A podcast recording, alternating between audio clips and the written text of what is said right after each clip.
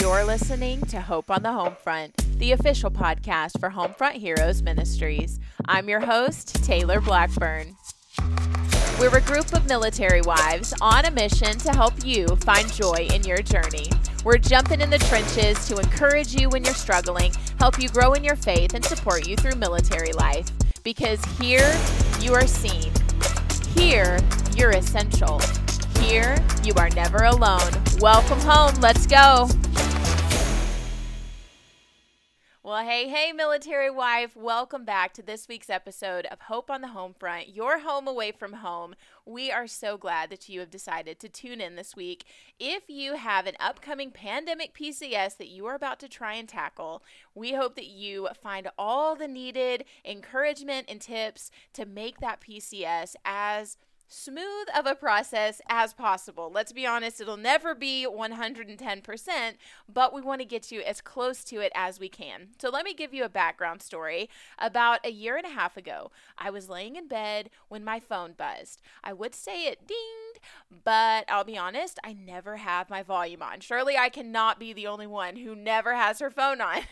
my husband gets so annoyed by how often I miss his calls and his texts that he even went out and bought me an Apple Watch so that I could constantly be notified and find my phone after I lose it, which happens way too frequently between my forgetfulness and my children. But, anyways, that morning my phone buzzed and it was a text from my husband. It was the text, military wife, I know you know the one. The text containing the location of your unofficial, but probably gonna happen, but might not really happen, next duty station.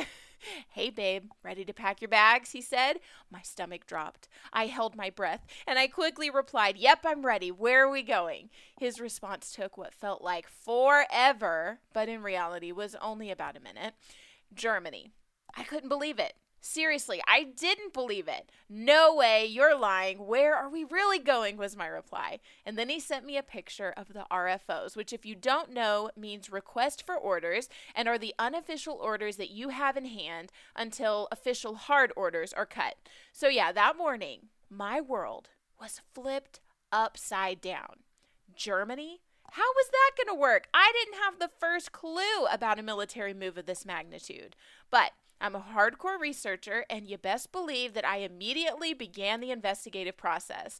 I traveled to Germany before COVID. I've been here a little over a year now, but I have many friends who have recently tackled a pandemic PCS. And so, what we've done is round up all of my own personal advice and their pandemic PCS advice to walk you through the process to the best of our ability and hopefully assist you in tackling your own PCS like a pro. Let me ask this one question, okay? Have you ever shared about an upcoming PCS with friends or family and then been met with a million questions or comments that you were not prepared for? After we began sharing the news of Germany, pending the military not changing things on us last minute, we were met with so many comments like, Wow, congrats on getting your number one pick, or dang, that's so awesome. I bet you're so excited people were quick to assume that the duty station location was something we had really wanted and were excited about. But truthfully, we had not put Germany down on our top three list, which you military peeps know doesn't really mean much in the grand scheme of things, anyways. But we wanted to stay in the States as long as we could while our kids were little.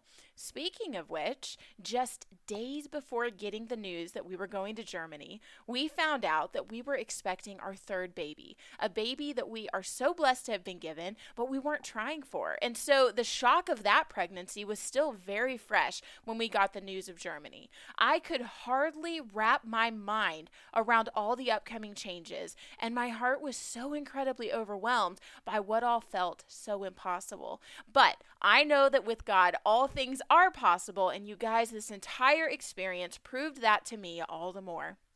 I wanted desperately to understand how the process worked, so I began mapping out my strategy to execute. Spoken like a military spouse, huh? Well, here are the main things that I would say you will want to keep in mind and actively work on accomplishing in order to have as successful of a PCS as possible. Number one, only worry about what you can actually control. This was a hard one for me because I'm not naturally wired this way. I just about drove myself crazy worrying about so many things that I had zero control over. Now, it's not smart or realistic to put zero mental energy towards understanding the necessary steps that you need to take for your PCS, but once you nail down what those things are and what you'll need to do, try not to stress about those steps until you're in a position to actually move forward with them. For instance, you can't do anything until until you have official hard orders in your hands. And if you're a family with dependents, your orders must be properly updated with all dependents listed. If you don't have that, you, my friend, are at a standstill. I hit so many roadblocks with this specifically because our orders were incorrectly written at first and took forever to reissue with mine and our daughter's name added to it. And then we had that sweet baby boy that I mentioned earlier and had to basically start all over due to needing to add another dependent to that list. So, in a nutshell, map out as much as you can what you need to do and then try hard not to worry about that list until you're in a place to make progress with it. All right, number two, be an advocate for yourself. COVID has made an already complicated and messy process that much harder. With offices constantly and randomly shutting down for days or weeks on end, your paperwork can sit on a desk until so much has been piled on top of it that you can sadly find yourself in an out of sight, out of mind situation. New processes, systems, and protocols are being implemented every day, and not everyone is communicating well on how things are currently working. There's already a lot of finger pointing and tail chasing within the military. I'm sure you know this. So don't be surprised if you experience that reality on a much larger scale. I don't say that to poke at an already painful wound, but to simply remind you that that's what you're up against, okay? That's the reality check. It is imperative that you advocate for yourself and your family. Do not be afraid to call and check on the status of things, and then call again to recheck, and then go ahead and call one more time just to double verify. Keep your name at the forefront of staff members' minds through being diligent, but also remembering, as scary or frustrating as this entire situation is, you catch more flies with honey. Be nice. Do not take your frustration out on whomever is answering the phone. Be kind, be friendly. You want to build as good of a relationship with these people who are going to ensure that you get everything done in the time that you need to. All right. Number three, decide what type of move you're going to have. If you're moving within the states, things will be a little less complicated simply because you won't have to worry about shipping things far in advance or worrying about getting passports for your family. However, it's still important that you understand what that process entails. When you're PCSing, you'll have the option to have the military move you or a DITY move, a do it yourself move. I've only ever had the military move us, so I don't have much personal experience when it comes to doing it all on my own, but I do know that I have loved how easy it makes that stressful process of moving when we have the military move us. And I've never had any issues with severe damage. Knock on wood. Oh no, I don't have any wood near me.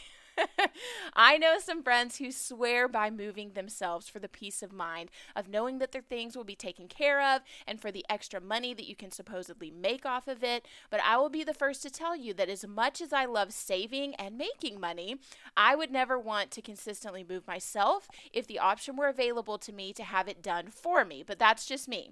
You decide what is best for you and your family. At mamas underscore on the underscore move on Instagram Mama's on the Move, and the Facebook group Things I Wish I Knew Before I PCSed are two wonderful resources for learning the ins and outs and every tip in between for moving yourself or PCSing in general. So I encourage you to go follow Mama's on the Move or jump on the Facebook group and ask some questions. They are so helpful. All right, number four, initiate the moving process ASAP.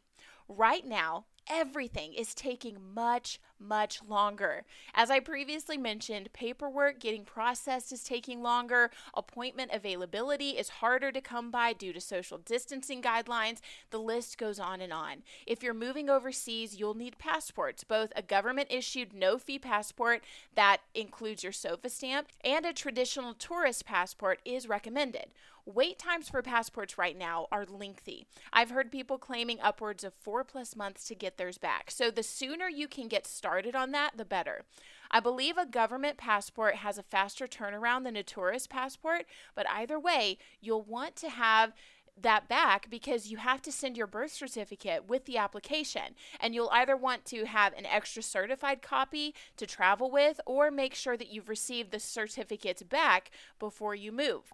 It's also ideal to ship your HHG, being your household goods, and a POV, your personally owned vehicle, about two months in advance, if at all possible. Reason being, your stuff should arrive around the same time you do, which makes it just a lot easier for you adjusting to your new life. I ran into issues with this aspect since we got our updated orders so last minute. We ended up shipping our household goods less than a week out from moving, and then we shipped our POV the day before we flew out. That meant that we got our stuff approximately two months after we got to Germany, and it definitely th- made things a little more complicated going without our stuff. However, I'm a glass half full personality, and I can tell you that I worked hard to look for the blessings, and I did see that you can truly survive on such a little amount. And I cleaned a lot less when I only had bare bones in my house. So, hooray for that. All right, number five ask for help and extend grace. You are going to need your fellow military wives' help. No military wife should pandemic PCS alone. So get on the wives page of your new duty station, even if you're not usually a fan of those, and ask questions that are running laps in your brain. The chances are someone there will have just completed the few steps that you're working on and can help put your mind at ease some. Not to mention, you might end up connecting and making new friends with people that you are about to be living near. And so when you are about to go through a quarantine or find yourself desperate for X, Y, and Z, it might be nice to have those connections to ask for help in those moments. And as far as extending grace goes, remember that your husband, your children, and even your pets are all needing to adjust and acclimate to the situation too. Be it the official PCS travel days or the recovery days and weeks to follow, nerves will grow weary tempers will be short. Emotions will be high at some point or another. So extend grace and love to the sweet people who make your house a home. Do not allow messiness or a sea of boxes to command all of your attention. Put down the cleaning supplies and go cuddle someone, okay? Set down the cardboard box and go play a board game. Make sure that you are still devoting plenty of time to your husband and your family because they are what truly matter and are the reason why you work so hard. Number six is some of the greatest advice that I have ever received. And if I could show this to you, it would all be in caps for emphasis, okay? Just because something bad happened to someone doesn't mean all of those bad things are going to happen to you all at once. Woo! Oh, I need to take a breath. That is a mouthful, I know, and maybe a little confusing, but I'm going to say it one more time just so you get it. Just because something bad happened to someone doesn't mean all of those bad things are going to happen to you all at once. Listen, I know Sally didn't mean any harm when she shared the horror story of her friend's friend getting their orders pulled after all their household goods had already shipped. But now that she's mentioned it, it's all you can think about. Oh God, please don't let that be me, you think. Or that time that Sue shared about her neighbor who was pregnant and the military wouldn't work with her family and they sent her husband on to the next duty station without her and the kids and she gave birth all alone and had to make the trip solo. Oh God, please don't let that be me, you think or that time that Stacy talked about the terrible experience her partner at the local yoga class that she attends at the duty station we're heading next to said it was so horrible and that she and her ex-husband ended up getting a divorce because that duty station was just so bad. Oh God, please don't let that be me, you think. And pretty soon, all of the unsolicited stories and advice of well meaning people fills your head and fear creeps into your heart. You begin to worry about all the many things that could go wrong. And you use those stories as the validation that it's bound to happen to you. Well, I share those specific stories because they are very similar to the exact things that I was told in passing by people before I moved. And before I knew it, I had a long list of stories overflowing with fear and failure that I built up a wall of denial that we were actually going to move to Germany. Too many people had failed. How would we be any different? I would share my fears with my husband, and one day, after listening to me, very hormonal and largely pregnant, talk and talk and talk, he finally said those life changing words to me. The sobering reality check that I needed, the hard to hear but desperately needed words spoken in love by my closest friend. He said, Tay, just because something bad happened to someone doesn't mean that all of those things are going to happen to us. Wow. Powerful stuff. When you think about it, it's some powerful stuff because it is so incredibly natural for our empathy towards other people to feel strongly about how unfortunate or sad an experience might have been for someone else. But their bad experience is not an automatic guarantee that your experience will be bad too. Either guilt or fear will try to tell us that that's the case, but we won't know what our experience will be until we actually experience it. And secondly, let me just add this. If the childhood game of telephone taught us anything, it's that the end message is not always what the beginning message was. Can I get an amen? Just because someone told someone who told someone else that X, Y, or Z happened does not 100% mean that that's what actually went down. There are often a lot of behind the scenes situations contributing to an outcome. And so, unless you're privy to all of those details, you cannot be for sure that there weren't valid or extenuating circumstances behind those outcomes.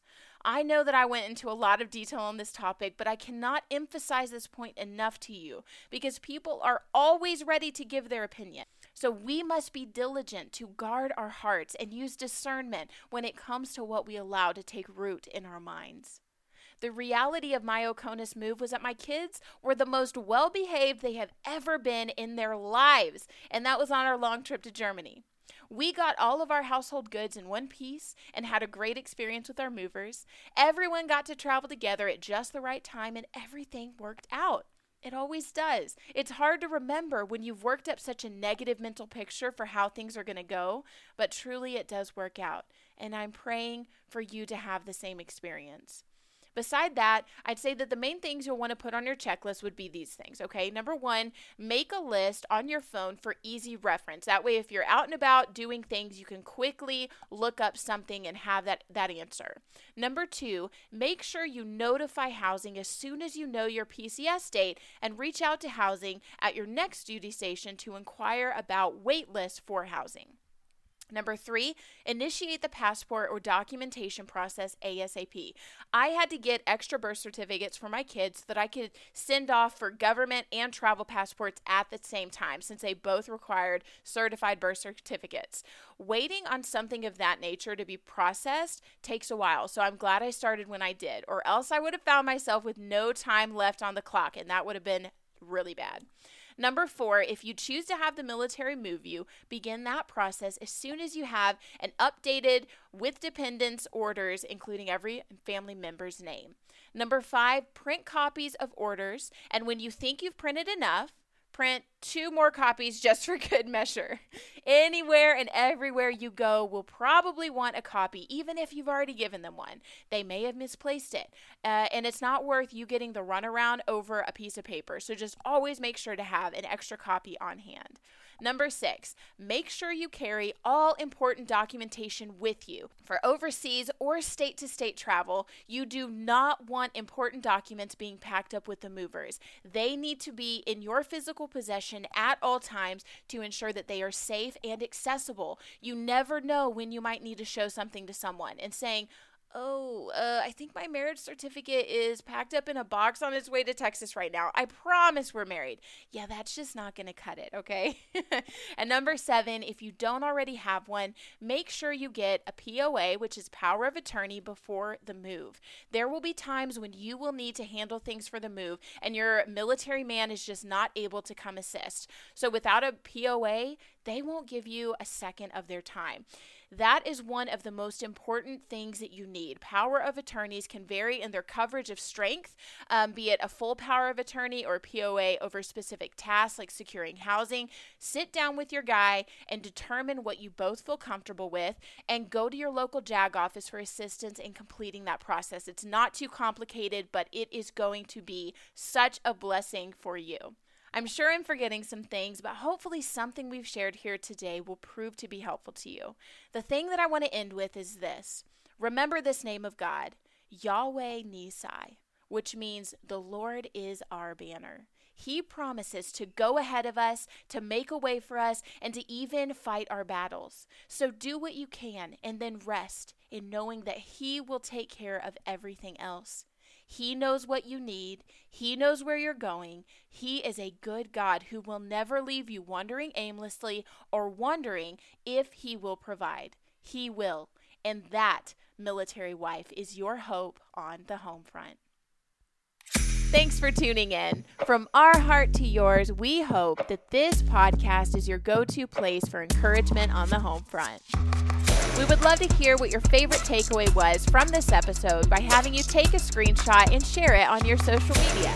Tag us at HFH underscore ministries or on Facebook at Homefront Heroes Ministries so we can get connected with you, get to know you more, and hear from you firsthand what specific encouragement you're looking for. This is home. This is the place to have the hard conversations. And until we chat next, get out there and find the joy.